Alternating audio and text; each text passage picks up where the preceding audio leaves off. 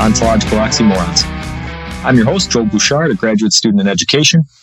And with these Mr. Norman Gayford, a professor of English and philosophy. Translation is often an act that goes unnoticed by anyone who isn't a translator. But the act of translating can have serious consequences. Many consider the bombing of Hiroshima to be due to a mistranslation. When the US demanded Japanese surrender, the Japanese prime minister responded with a word that can be interpreted as no comment.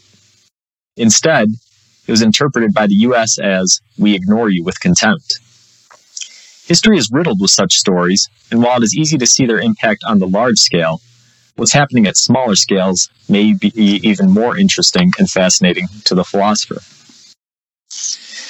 All right, so um, we're talking about translation today, and um, to preface it, um, we should say that there is um, kind of an academic um, description of translation that's pretty um, pretty narrow. Um, a translation is um, interpreting a text from a different language, whereas you know something like interpretation would be you know interpreting a verbal back and forth. We're not going to go strictly by that um, definition. Obviously, that's going to be a lot of what a lot of what we're talking about is um, translating um, language from one dialect to another. Um, but as we usually do, we're going to get a little bit a little bit weird and and strange with it as we go along. So, um, do you want to give us kind of a brief overview of what a translation is? Well, you you started out with what I would uh, what is the the business model translation. By that I mean like when I when I was teaching and doing technical writing, uh, this is really where the rubber meets the road, so to speak. Where where you if you have a manual that has to be used by uh, people across a number of languages or cultures, uh, then you have to make it as clear as possible and as accurate to the task. Uh, you want somebody to push the right button or do the right process uh, in the right order. And you want to make that explicitly clear so there, there are, are as few mistakes as possible. So there's an accuracy thing that is often assumed in a translational uh, tr- transaction for something like a manual or a business correspondence, those kind of things. Yeah, and so already this always happens when we start out and I ask you to give me a definition of something, you use so many key words that immediately evoke all of the things that we're going to explore during the podcast. And so I think, you know, if, if you're a listener and you listen to that description, you think, okay, well, that seems pretty straightforward and simple there's a lot of things in there that we're going to pick apart as we go along that's going to make people question um, what it really means to translate something from one media to another. Um, so yeah, I think that you that was a very good um, you know description of how we use um, translation, especially in a in a formal um, in a formal sense. So when we're talking about translation, um, obviously there's the the linguistic part of it. Um, mm-hmm. and the key word that you said um, that I'll, I'll, start with was was clear. The translation has to be clear. Yeah. Um, now that brings us to sort of our first crossroads, which is um, what does clear mean when you're making a translation?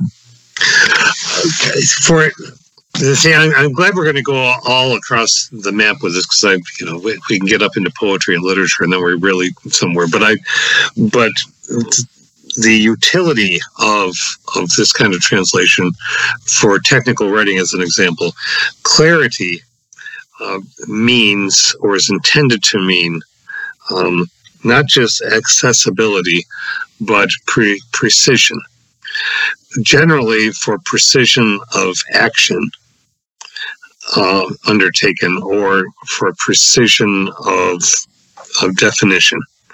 So the the utter denotative, you know, uh, and so you don't want words in a in a manual or an instruction sheet or or something that can be taken ambiguously.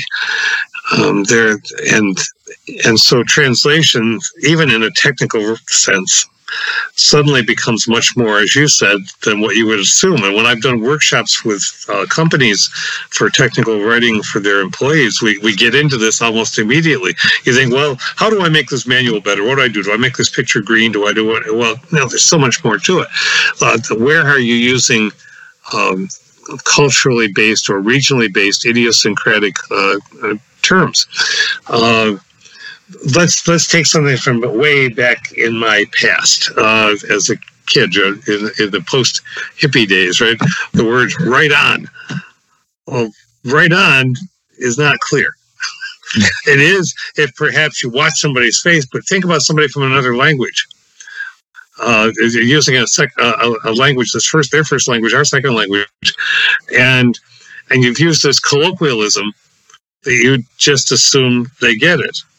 Uh, here's another uh, goofy example, but uh, you know, I've had a bear of a day.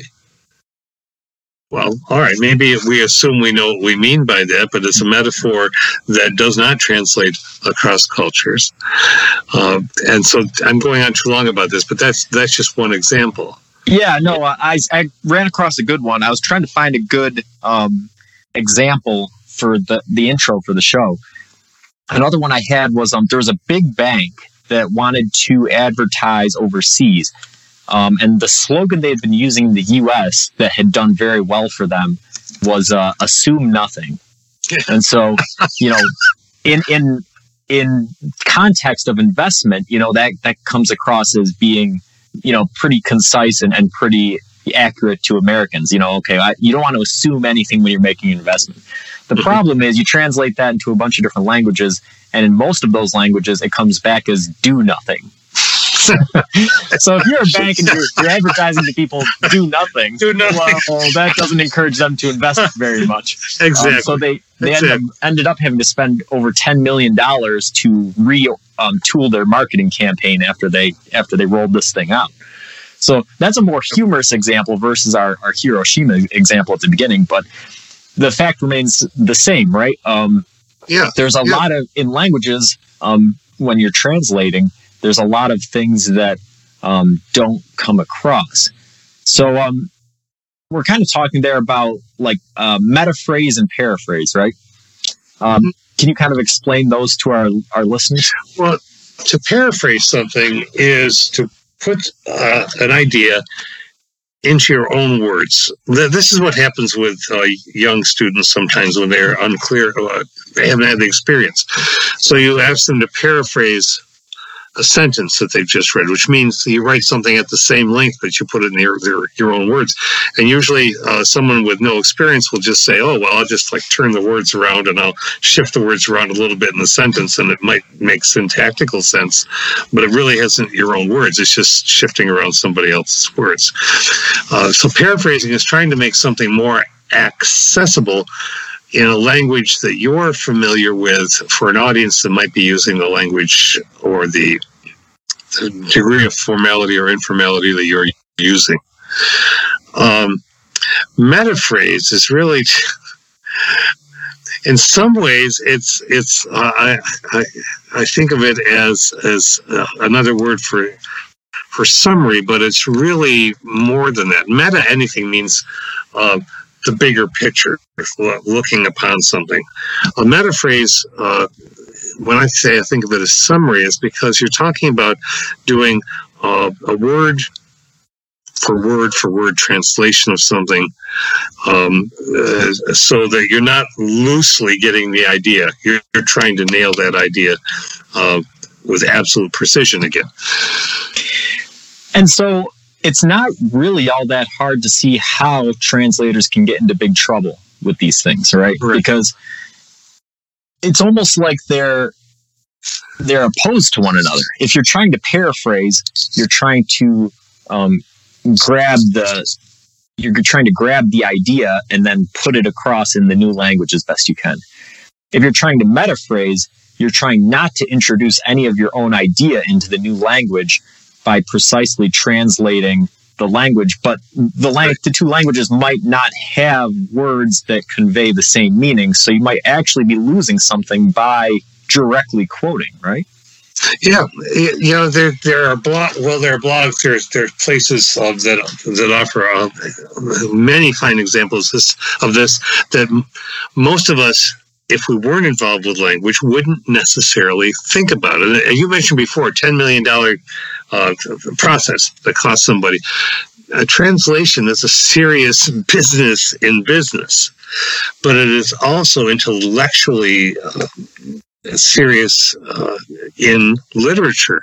You know, so no matter what part of the brain or, or what uh, spectrum you're talking about, uh, there's a lot at stake from uh, ideas that are miscommunicated, processes that, that get messed up and cost a lot of money to re- retro address, um, or make, trying to somehow keep the spirit of an idea that somebody has written and putting it in a new language. But but just from English to French, there there are words we would just assume uh, uh, like shallow.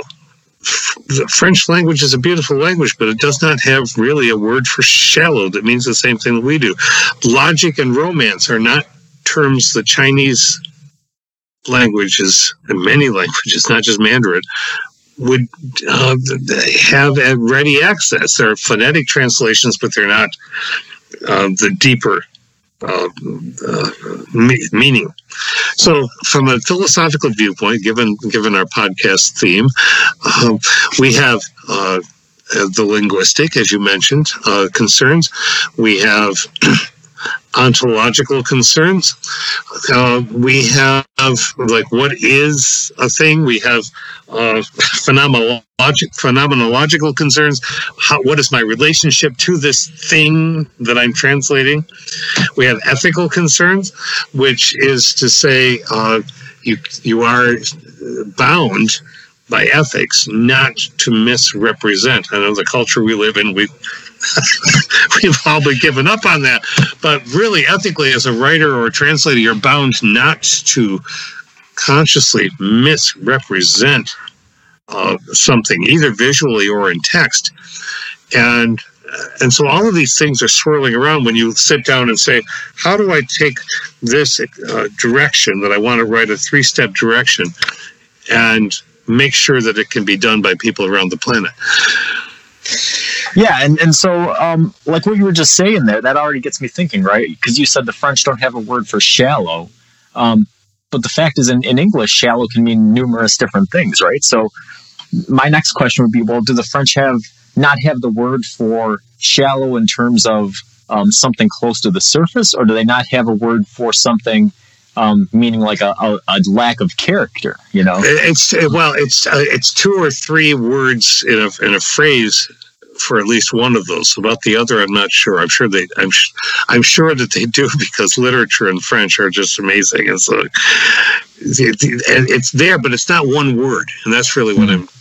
You know, right. we, we we so much in in English use. You hear people say it so frequently. Why can't people just say it more simply? Why can't people just take all those words and put it in one word? Well, we've got this notion that everything can be compressed and and if and if we would think about in, in translation terms, if we would think about something more ordinary in our lives, what happens if we overcompress something in a physical process. right. You know, you, you, you, can get into real difficulty. Yeah. Everything can be compressed. Right. Exactly.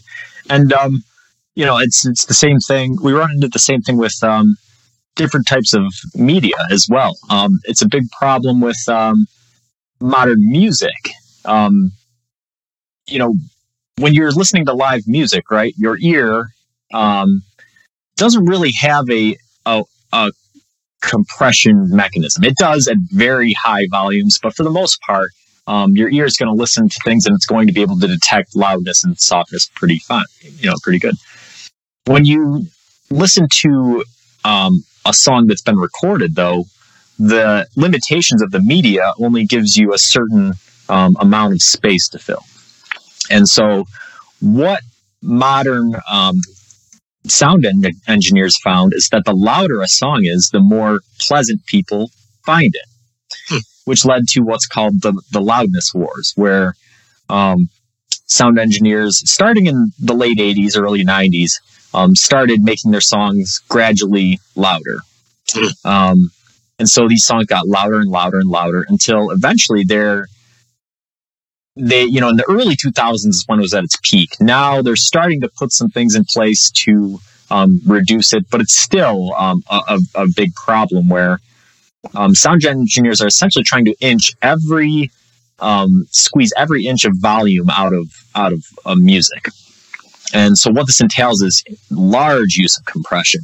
Um, and they do all kinds of psychoacoustic tricks where um, and I mean, I'm I'm not saying that I don't do this. I do this as well because I want my I want my songs to to sound. You know, I don't want you to listen to my songs on internet radio and, and say, oh well, this sounds so quiet or dull or whatever.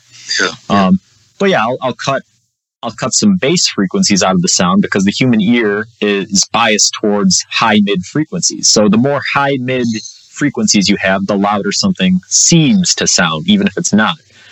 Um, if you compress things by um, bringing up the low signals versus cr- crushing the loud signals, um, it's perceived as being more transparent. Mm. Um, so there's all of these different things you can do um, to get your music to sound louder. Um, so what? So sound engineers, you know, they filled up the the, the media. It, it can't get any louder, and then they started developing new tricks that didn't make their music louder, but made it seem louder.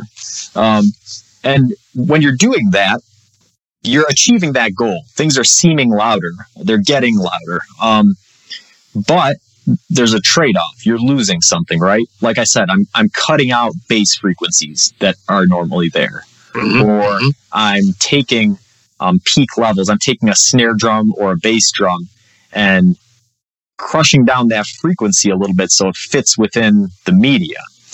Um, doing all these things, and so if, you know you don't have to you don't have to do a big scientific survey. Um, you can anecdotally go around and ask anybody. Um, do you prefer the sound of live music versus a recording? And a lots of times it's pretty unanimous. Somebody would rather hear the band play something next to them than they would over a, over a recording. Yeah. Because in that translation, um, you're you're losing something, and in in music, um, compression is the thing that really is robbing um, some of the life out of that sound, in in all for the sake of loudness, right? And there's definitely a metaphor in there. there is, there absolutely is, but that's that's a marvelous trip you just took us through, and and and and just that just in the idea of music. I just for for compression, the physics of it. It's as usual, it's fascinating and it's much bigger than the things we think we're talking about when we just slow down and and and look at it. And and you're talking about music. It makes me think about. Well, when you said the live band, what would you rather? And most people would rather listen to the live band. I would uh, suggest that part of that is also because you want the experience of other people experiencing the band. You want to be part of that that uh, geist. yeah. Uh, and and you want to to see. You want to hear the mistakes in a, in a sense of you want to watch people's faces as they're playing. You, you want to look, at them smiling at each other as if there's an inside joke about a, a riff that they're doing, and and all of that is is not translatable in into a, a, CD or an MP3 or anything like that. I mean, it's, it's, you certainly have the power of the music, and you as all the, what you just described with the uh, the compression, the, the, things going on there, but you, still don't have that essence, and that's really what happens in literature too. Mm-hmm. Uh, part of one of the definitions for translation is is uh, to to give people a sense of things. Well, so that sounds like we know what we're talking about, right? But a, but a sense sounds like a skinch. Well, try translating that word. A sense sounds like a an an essence of of it, which just means it's not the real thing. And, and and we read so much of literature. I and I'm not standing on. I have no moral high ground here. I'm working in my the latter quarter of my life here to try to learn more languages so I can at least put my eyes on them to be able to read. I'm using Duolingo and other kinds of things to just every day do a little practice. But what's my goal? My goal is sometime I can, with confidence, say something that I want to say to someone in writing in another language. I'm not trying to translate an entire work. I probably won't be able to read the Aeneid in Latin by the time I get done, but that would be cool. But but just to get a sense of what it is like to be able to think of a concept through the words of other than the words in which I was initially raised. Right. And I think that that's where some modern arts are failing us, right? Is because, I mean, some people like listening to, um, you know, older music uh, for those reasons. Um, you know, because back older recording media, you didn't have the ability to auto tune somebody's voice or to quantize somebody's drums or to do these things. So th- those mistakes are present. So yeah, n- recorded music never captured what live music captures, right? Because like you were saying, um, you have stage presence, you have audience participation, you have these other things that you can't capture on a recording. But there are some things that you can capture on recording that we're not anymore, you know, and, and I think that that's something with a lot of modern music that people people sense. There's a plastic feeling to it where you realize all the mistakes have been edited out and it doesn't sound like something real. Mm-hmm. And the same goes with photography, right? Um, we don't need to look any farther than social media to know that. Um, if you start um, airbrushing or photoshopping or adjusting, you know, lighting and things artificially, um, celebrities regularly get mocked for this. They'll post a photo that's meant to look um, like some candid um, insight into their every regular day life. And then somebody says, Hey, wait a minute. I can tell that you shrunk your waist because this image behind you is distorted. You know, or I can tell you did this thing because, you yeah. know, so, and, and what does that really do um, for the audience other than create uh, psychological issues, right?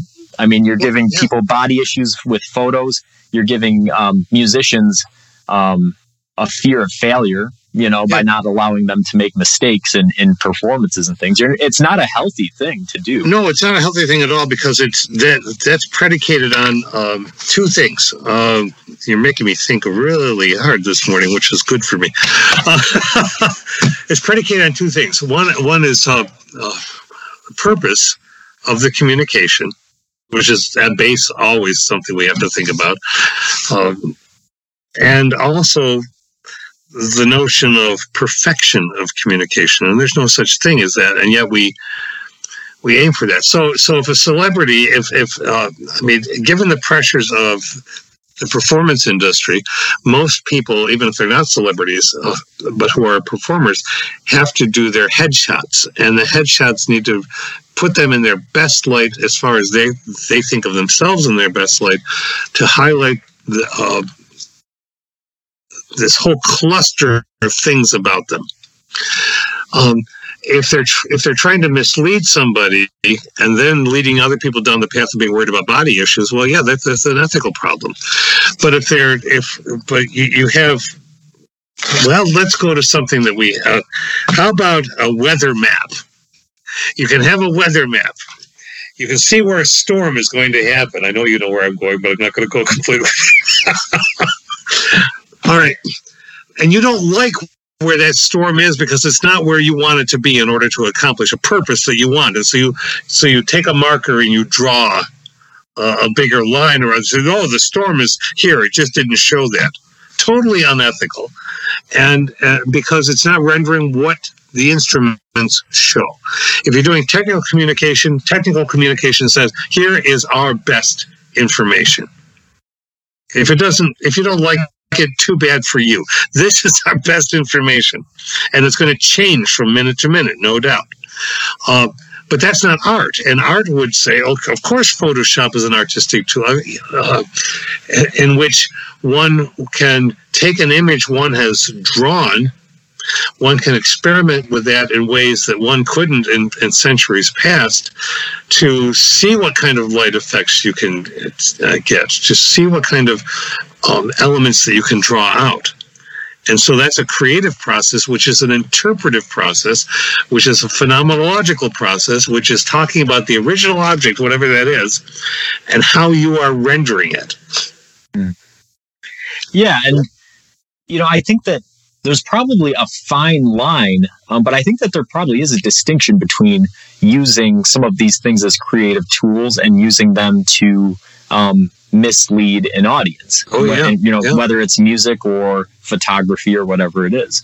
Um, you know, there's lots of effect. I use. I'm a big fan of using effects in music um, that you wouldn't hear in everyday life, right? Using a studio effect to create a, a strange sound. Um, Mhm, But that's mhm.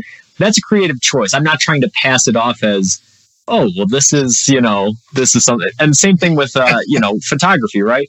You know, if you uh, do a uh, you know you, you you tint some some photo with a, a you know or you do like a negative color scheme or something that's a creative Yeah. choice nobody's going to think oh well this is how it actually looked when they took the the picture you know or something Yeah.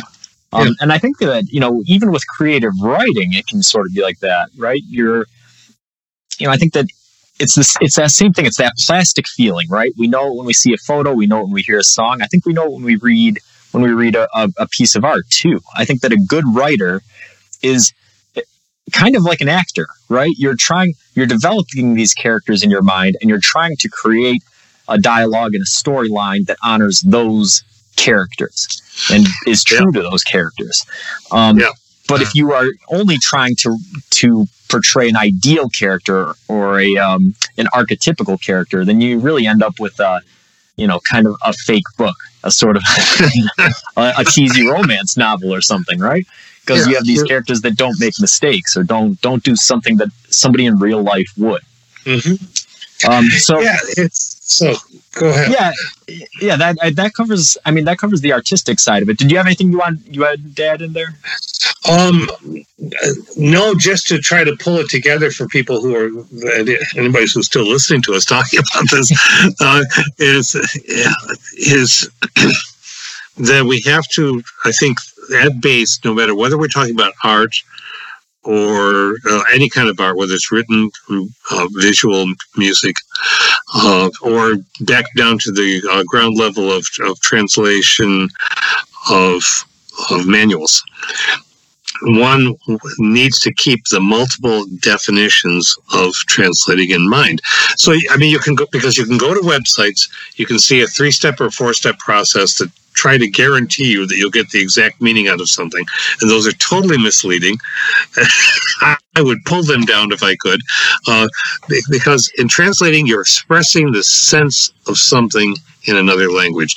You're you're trying to convert something uh, with with a degree of accuracy, but also with a degree of of of truth to uh, this uh, the sense again of what that other thing was trying, what that person or group of people were trying to say. You're essentially moving something from one condition to another condition uh, and and trying to make it still intelligible. Right. Yeah. So, you know, as as I talked about at the beginning of the episode, we'll dip in and out of the technical versus the the bit the, the more abstract, which is what we we typically do. So we're coming out of the abstract with the arts. We're, we'll come back into the the literal a little bit more. We talked about metaphrase and paraphrase. Um, are these just different words for like fidelity and transparency, or are those kind of um, unique concepts when we're talking about translating? Um, metaphrase is uh, I won't say it's it's unique, but it's newer as as a term. Uh, so, uh, as I say, one used to say uh, to to summarize, but even to summarize is putting things into one's own words. Uh, metaphrase is really literally a word for word translation. So it's something an algorithm could probably do um, if it were sophisticated enough. But that doesn't necessarily mean that it's going to be intelligible in the sense of smooth going down.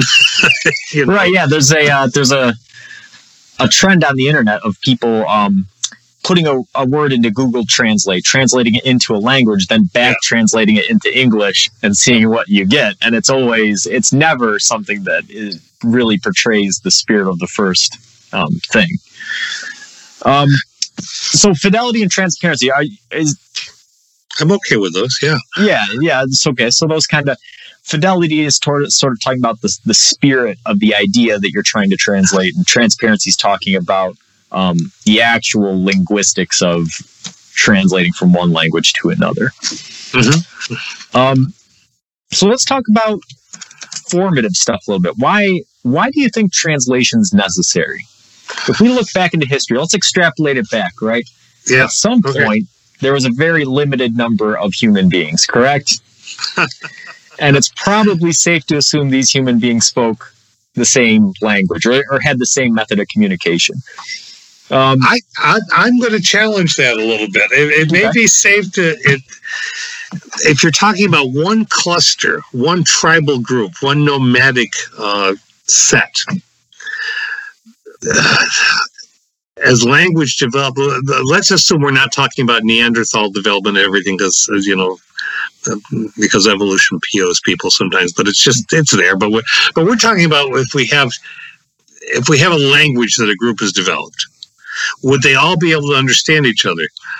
Um, well, do you understand everyone in Perry? do I understand everyone in Warsaw? Do I understand everybody in one of my classes when I it would have classes? Well, do I? What do I mean by understand? Do I understand the Do I recognize the words that they're using? Yes. Have they told me what they're thinking? Not all the time, even though I think they have.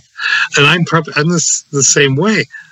Uh, and so, right, and that's so. This is where translation gets really interesting, right? I mean, when we're talking about it, you and I are speaking um, English. We're speaking the same language. Mm-hmm. Um, we both have a pretty, pretty decent grasp on English. Um, you know, you more than me, and but if we're, but if we're, even though we're talking the same language, um, and even some cases, if we're using the same words,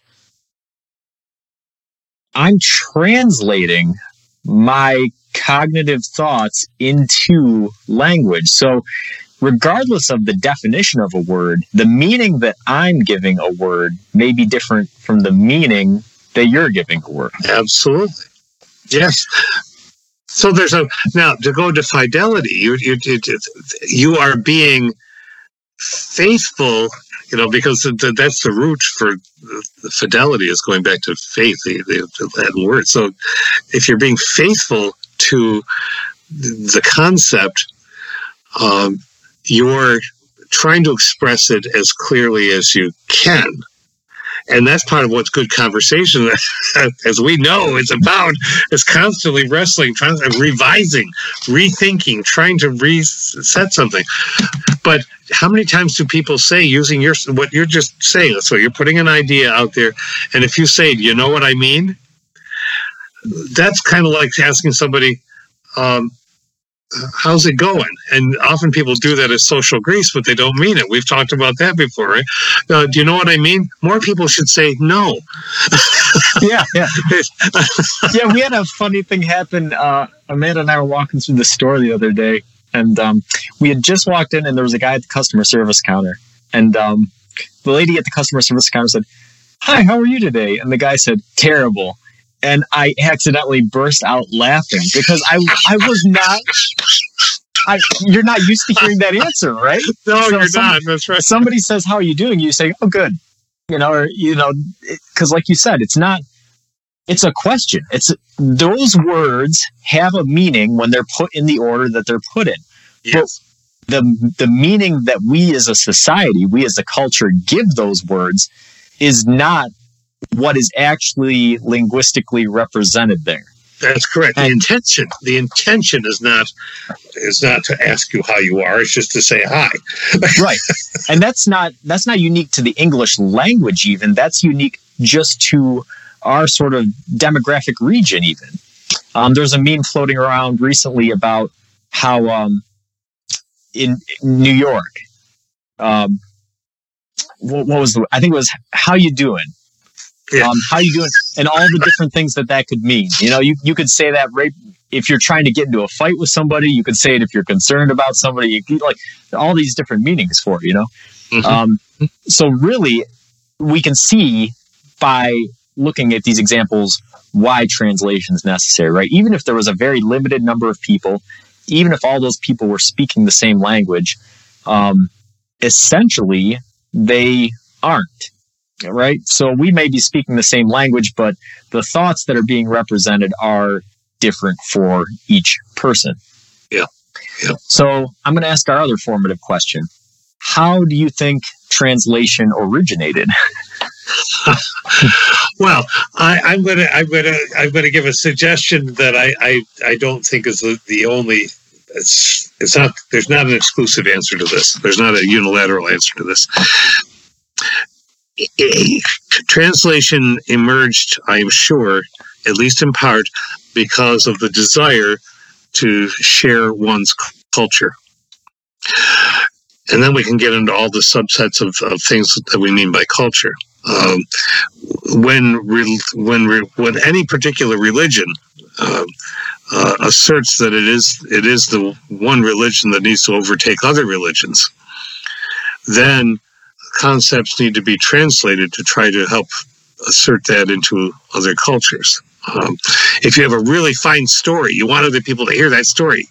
Listen to this story, but you've got to be able to say it in a way that other people can can have it. So there's a necessity for translation. Um, all, basic things like uh, let's see, you've got to have the right kind of the, the you've got to be able to understand uh, somebody who lives ten miles from you or uh, 50 miles from you, but if all of you are going to go into battle, you better be able to understand what the terms are for the go left. so, do you think that? So, do you think that translation in that regard was um, a slow developing thing, or a or sort of a jarring thing? So, let me give you two examples, right?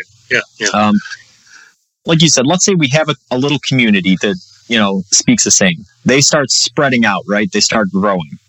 Mm-hmm. As they grow, somebody on this end of the community, you know, starts to develop different language or different pronunciation than somebody at this end. Um, eventually, as the community continues to grow, people on those opposite ends are speaking almost different languages, and um, the the people kind of in between are there's sort of an interpretation happening, right? You have, yeah. you know, so it's kind of like going from um, you know, Boston to, you know, Alabama or something. You know, you're yes. trying to say, okay, well, you, you call this thing a different word from what I call it, but we both mean this thing. Or you're speaking with this accent and you're, you know, you're holding your A's this way and, and I don't do that. So, but I, I you know, I'm understanding it. So yes. slowly, even though the languages are diverging, um, the meaning is sort of kept intact. Mm. Or do you think that um, early humans are pretty tribal. So you have these small family groups that are sort of roaming around, hunting and gathering. Um, then one of these groups happens to find, uh, let's say, a child that got separated from another group. And so they adopt this child and mm-hmm. that speaks a different language. And then over time, they end up learning the language, and then they run into this other group, and they can kind of communicate with them. Or, you know, what do you think? Do you think it's a it was a jarring thing, or do you think it's something that happens slow? I think both, uh, and I and I'm not trying to wimp out by saying that. I on the on a cultural level, it's a slow process, but sometimes you get a jarring you get a jarring thing. Uh, somebody finds a book and they translate that book and they find that it was actually the book of Judas. This this has happened over in the it, this has happened across the past um, decades or decade and a half ish. I, I, can't pin it down, but I read the book of Judas as it was presented uh, in its first, well, go through uh, from scholars. Fascinating stuff. That can be jarring. That can be jarring for uh, an entire group that thinks that it's sorted out what's real and what's not. Uh, books that are apocryphal, books that are uh, accepted, and so on. Um, so there can be that jarring sense, but it takes a lot of time for people to integrate that. It can be jarring for uh, immigrants uh, who are trying to learn the language of the place that they're going at the same time that they don't want to lose the language of the place that they've been. And some cultures, such as our own, up until recently, and, and even still sometimes does, will assert. Uh, we have one language that defines defines who we are. Uh, you have to let that other go. I mean, our history is replete with doing horrific things, from from Aboriginal uh, Native American societies to anyone else coming in to try to punish by removing language, making lang- the language a, a, a, terrible thing and an, an anathema, a, a, point of of derision. Where uh, so but that's a, that's also a long cultural process. Uh, that then starts to get reversed and and these are waves that uh, uh but from from the viewpoint of your example of a child being found and trying to uh, figure out uh, a communication with them, that's still a long process. It's not going to happen in one day or two days or three days. That's going to, but it's not as long as a cultural process. Okay, so yeah, so let's look at um the Bible is a story about the Tower of Babel, right? Yep. So what the story says is that all of mankind spoke one language. Um, they attempted to build a tower to reach the heavens. God didn't like that. He tore down the tower and then he scattered them all over and had them speak in different languages, right? do other religions have stories that that are similar with that, like a flood story, a creation story? Those sort of transcend religious boundaries. Mm-hmm. Do other religions have stories about um, language like that? That's a really good question. Uh, question. I, off the top of my head, well, I think not as explicitly but I may be completely wrong uh, uh, about that, Joel. I, to me, the whenever one culture is encountering another culture in, in a story, um, there's there are often insults being traded or assumptions being made because of the things that the characters would say. Um, I'm I've got a site I'm going to look up on and, and see um, uh, that uh, presents other things. Um, okay, so this this site is a uh, it's a it's it's not heavily academic, but it is it has some good basis. Um, Mormonism has a version apparently. Uh, according to the book of uh, Ether and the Book of Mormon, God changed the language as the people to thwart their plans for getting to heaven. So there's a variation. Um, the Sumerians, well, yes, okay. Uh, they, they had a ziggurat. Um, and uh, the, the, you know the large tower, uh, the house of foundation of heaven on earth. Uh, it was dedicated to Marduk, uh, the the the, patron uh, god of Babylon. Um, and there's a story about how uh, Marduk was PO'd because of, of this effort. Um, um, there's a story in Islam, apparently, uh, uh, a pharaoh orders a minister to build a tower that reaches the heavens. And again, we get that that. So uh, I'll backtrack and say, okay, yeah. So uh, other ver- other related uh, things related to the great Jewish, um, Islamic, Christian melange that comes out of one essentially family um, of stories. It's there. I don't. I, I don't know about other cultures. So, so what's the story trying to tell us? So, humankind is working to try to um, become greater than God. So, God doesn't like that, so he he divides their languages. What what do you think? What's the message there? Well, first, I think the message is not that they're trying to become greater than God. They're trying uh, they're trying to reach God. Um, you know, there's there's that depending on the translation. I don't know if it's in the NIV, but um, in the King James, uh, essentially, God sees this tower and says, uh, "They are becoming as powerful as us." And so that has to be demolished. Um, it's a you know it's saying work together. Don't work together too well. If you work together, to me, you know. But I'm I'm a rogue, Joel. You know this. to to me, as a language person, as a story person, as a scholar, as just somebody alive, that story says. Uh, yeah, there's a jealous God who does not want people to get to be too powerful because if, if they are, then they might be a challenge. Mm. You know, the, the, from the science fiction viewpoint, it's, it's of course it's a story intended to be about pride. But gee, you create a group of people, but you really don't want those people to be united. You don't want everyone united. You want one group of people to be united, but that so that they can they can uh, crash and bash other groups of people. I, I, don't see any way to read that story as a story of uh, development of, of peace and, and better humanity. yeah, it's an interesting uh, it's a, it's an interesting story in there that, that often gets overlooked. Um, yeah. So let's look into the speculative a little bit, right? Yeah. Yeah. Um, what What do you think is the most important when we're translating something?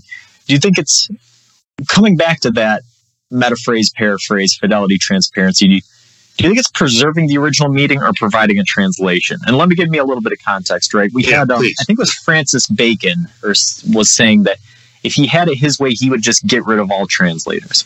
Right? He just, there would be no translations because mm-hmm. the thought to him of taking something that was written in one language and moving it into another um, was just grossly inadequate and un, you know, un- unpalatable, right? Right. Um, and then we can see what happens when we do translate something and give it to another people, um, and what people do with that with that translation. Um, so what do you, what do you think? What if if you're translate? Let's say you know I, you and I don't have that ability, right? We, we're not so comfortable in multiple languages that we can translate things back and forth. Let's say hmm. we did though, right? What to you would be the most important part of that? Would it be preserving what the original thing was saying, or would it be providing the spirit of it to a new group? I well, I sort of fall into Heidegger's uh, Martin Heidegger's camp on this. Um, Heidegger uh, said a number of things about translation was talking about the the difficulty of thinking that we understood what the Greeks were thinking because of the translation process. And and uh, and Heidegger asserted as you know more or less this that that, that any uh, text that you do as translation is just recomposing that text through your thought. It's not a it's it's not a thinker's word thought, but it's the translator's thought. That it's virtually impossible to get to the original thought uh, because of the nature of language itself, and so it, it's an important process. Uh, but all, I but I think it's, it's one would be misled to think that you're getting the original uh, without any any of the the thought, no matter how careful a translator tries to be, the translator still thinking her is their own way. Um, that, that, this is why the idea of a, a complete neutrality of language. Uh, I've said this to students for so many decades, but I, we affect this. We try to pretend that you can be value neutral in language, but it's almost impossible to achieve. Mm-hmm. Um, so I, I, think it's important to, to, to get the essence of what I think translators can get the essence of what someone else is saying. But just as a, a quick example, I the, during the pandemic, I went back to uh, reread some some classics, and I was enjoying two different translations of the Odyssey. Uh, both academically very sound, both written within a couple of years of each other very recently, and and and and both similar. But the way that phrases are turned, the the the placing of the punctuation, the the uh, the the choice of words, the diction, uh, makes it a different experience, a fresh experience just as if you were playing a, a, a, choose your your piece. You're playing any any piece of, of recognizable music uh, other than your own. Um, you're going to bring your interpretation when you touch those strings no matter how you, you you're not going to do a song the same way that the beatles did a song because you can't. They couldn't do a song that you're doing because because style is inevitable if you are really thinking hard about the process. Yeah, yeah, and so you know, looking at our different mediums, there's there's a lot of different ways to do this. I think the easiest one to do with is the Bible, right? There's plenty of sites where you can go, you can find a verse, and then you can put it into like 26 or 7 different translations. Just a drop down menu, hit it, hit it, hit it. And you can see that what the meaning of those words means in different translations suddenly changes for you depending on the words that are used. Mm-hmm. In music, um, I think that the most applicable um, sort of um, equivalency is, um, you know, I write the music, I play the music. Um, so that's sort of like the creation of the work. Um, in the past, I've experimented with having other people produce the music, mix it and mm-hmm. master mm-hmm. it, right? Mm-hmm. and what I found is that I, I don't like it. Even though the people that I've had do it are better at mixing and mastering than me. I just find that something gets lost, right? I the way that they emphasize things, what they emphasize, how they do things, um, is not the way that I intended it when I wrote the song. So yeah. it's you know even if they did something better, um, even if the audience may like their version better, what I found is that no, when I wrote the song, this is how I pictured it sounding. So I'm going to use um, my inferior mixing skills to create something that I think honestly portrays what it is I wanted to convey. You know, mm-hmm. yeah, yeah. Um, so it's really, you know, this this idea of translating. Um, like you said, I think that, and like I said in the intro, um, there's that value neutral mindset. We don't give any thought to this stuff. We just assume that, you know, oh, okay, well, if somebody's translating something, they're they're giving me a pro, you know, a, a good enough idea that I know what's being talked about. Um, but we mm-hmm. really might not understand what's what's going on as well as we think we do. And so, you know, you know, looking at it speculatively, and you know, coming back into the abstract a little bit towards the end of the episode, um, you know, I briefly alluded to the fact that cognitively we're translating. Right, I'm taking thoughts and feelings and electrical impulses in my brain. And then I'm trying to force them through language in order to give somebody an idea of what's going on up in my head. Right. yep. And how, yep. how accurate is that? You know, it's, it's, there's plenty of times where you and I are sitting here on the podcast and there's four or five seconds where we're just going, uh, yeah, exactly. Because I, you know, I know I know what I'm thinking, but I I'm having a hard time finding the language to try to, to try to get that thought out there. That's that's what uh, that's probably the, the most common uh, expression that I have heard throughout my teaching, which is a, a student authentically saying, "I I know what I want to say, but I don't know how to say it. You know, you know, and when a student said that, immediately that takes me back to Heidegger again, because Heidegger says uh, that that, uh, people act as though man acts as though he's the shaper and the master of language, but in fact, language remains the master of man. And if we take that and go back to the the Ba- uh, Tower of Babel, okay, uh, or Babel, but uh, uh, maybe the lesson is that that if if in the beginning was the word and God is the word, then language is the master, and humans aren't going to be able to master it, and they needed a great big lesson in style. Crush down goes the tower. Tower. Yeah, we, we we don't we don't know language as well as language knows itself. Language is always ahead of us. Language is its own organic organic. Uh, albeit in many ways uh, connected to us by tendrils we can't understand. Language is its own thing. Yeah, exactly. And I, I didn't re- realize that as well as I did until um, one of the classes that I took with you a long time ago. You gave me um, Rollo May's The Courage to Create. Ah, uh, yes, yes, yes. And it's just this, just this little book. Um, and then I started reading it, and all of a sudden I realized, man, I don't understand language at all. you know, because you're right. I think that we've talked about in the past um, in the consciousness episode these things that the closer you get to something that is inextricably intertwined to the experience of being human, the less you are able to critically examine it, the less you are able to actually, you know, decipher and and uh, you know deconstruct what it is that that makes that thing up you know and, and mm-hmm. language is one of those things yeah. and you know yeah. language itself is one of those things trying to translate from one language to another adds an entirely different um, entirely different layer to that it does because there's a, and, and, and, I'm trying to help us close this with you, but uh, pulling something from a discussion we had before we started with the episode. Um, and it goes to an aphorism that people have said for a long, long, long time. Uh, if you want to teach something, you better know how to do it and have the hard practice of doing it and failing at it and doing well at it and failing at it again.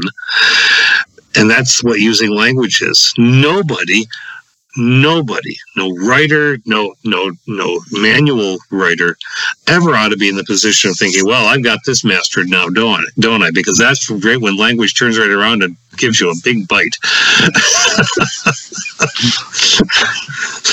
yeah, exactly.